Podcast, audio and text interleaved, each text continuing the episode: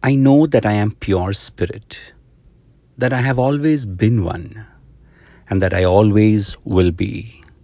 I loved this meditation as I was researching certain things, and as Andersen goes, I flow with this one too.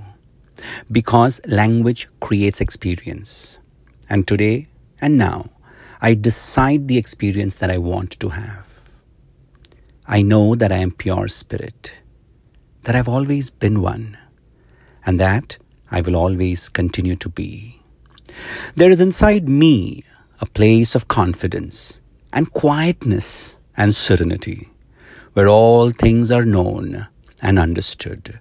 This is the universal mind, the mind of God, the source, the miracle, and where everything is possible.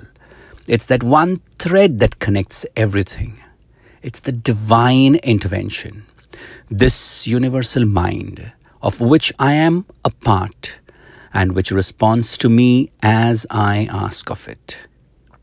This universal mind, or what Carl Jung calls as the collective consciousness, or what Milton says, the unconscious. This universal mind knows the answers to all my problems. And even now, these answers are speeding their way to me. I need not struggle for them. I need not worry, nor do I need to strive for them because when the time is right, the answers will be there. I give my problems to this great mind of the source of my resource. I let them go. I let them go. I let them go. And I'm confident that the correct answers will return to me when they're needed. When they're needed the most, the correct answers will return to me when I am ready, when I am willing to trust in it. Through the great laws of the universe that connects, joins, unites, and ignites, that sparkles and that creates, through this great law of attraction, everything in life that I need for my work, that I need for my fulfillment, will come to me.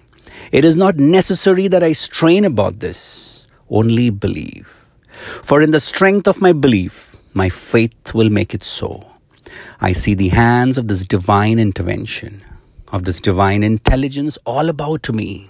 I see it in the flowers, on the ground, on the tree, in the fruits, in the valley, in the sky, and everywhere. I see it there.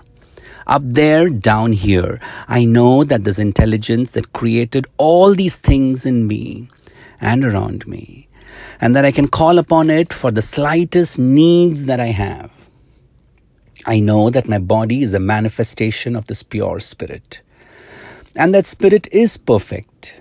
Therefore, my body is perfect also. I enjoy life, for each day brings a constant demonstration of the power and wonder of the universe and myself. I am confident. I am serene. I am sure. No matter what obstacles or undesirable circumstances cross my path, I refuse to accept it. For it is nothing but my own illusion. It's the creation of my own mind. Because there can be no obstacles or undesirable circumstance to the mind of the source, the source of my resource, which is in me, which is around me, and serves me now.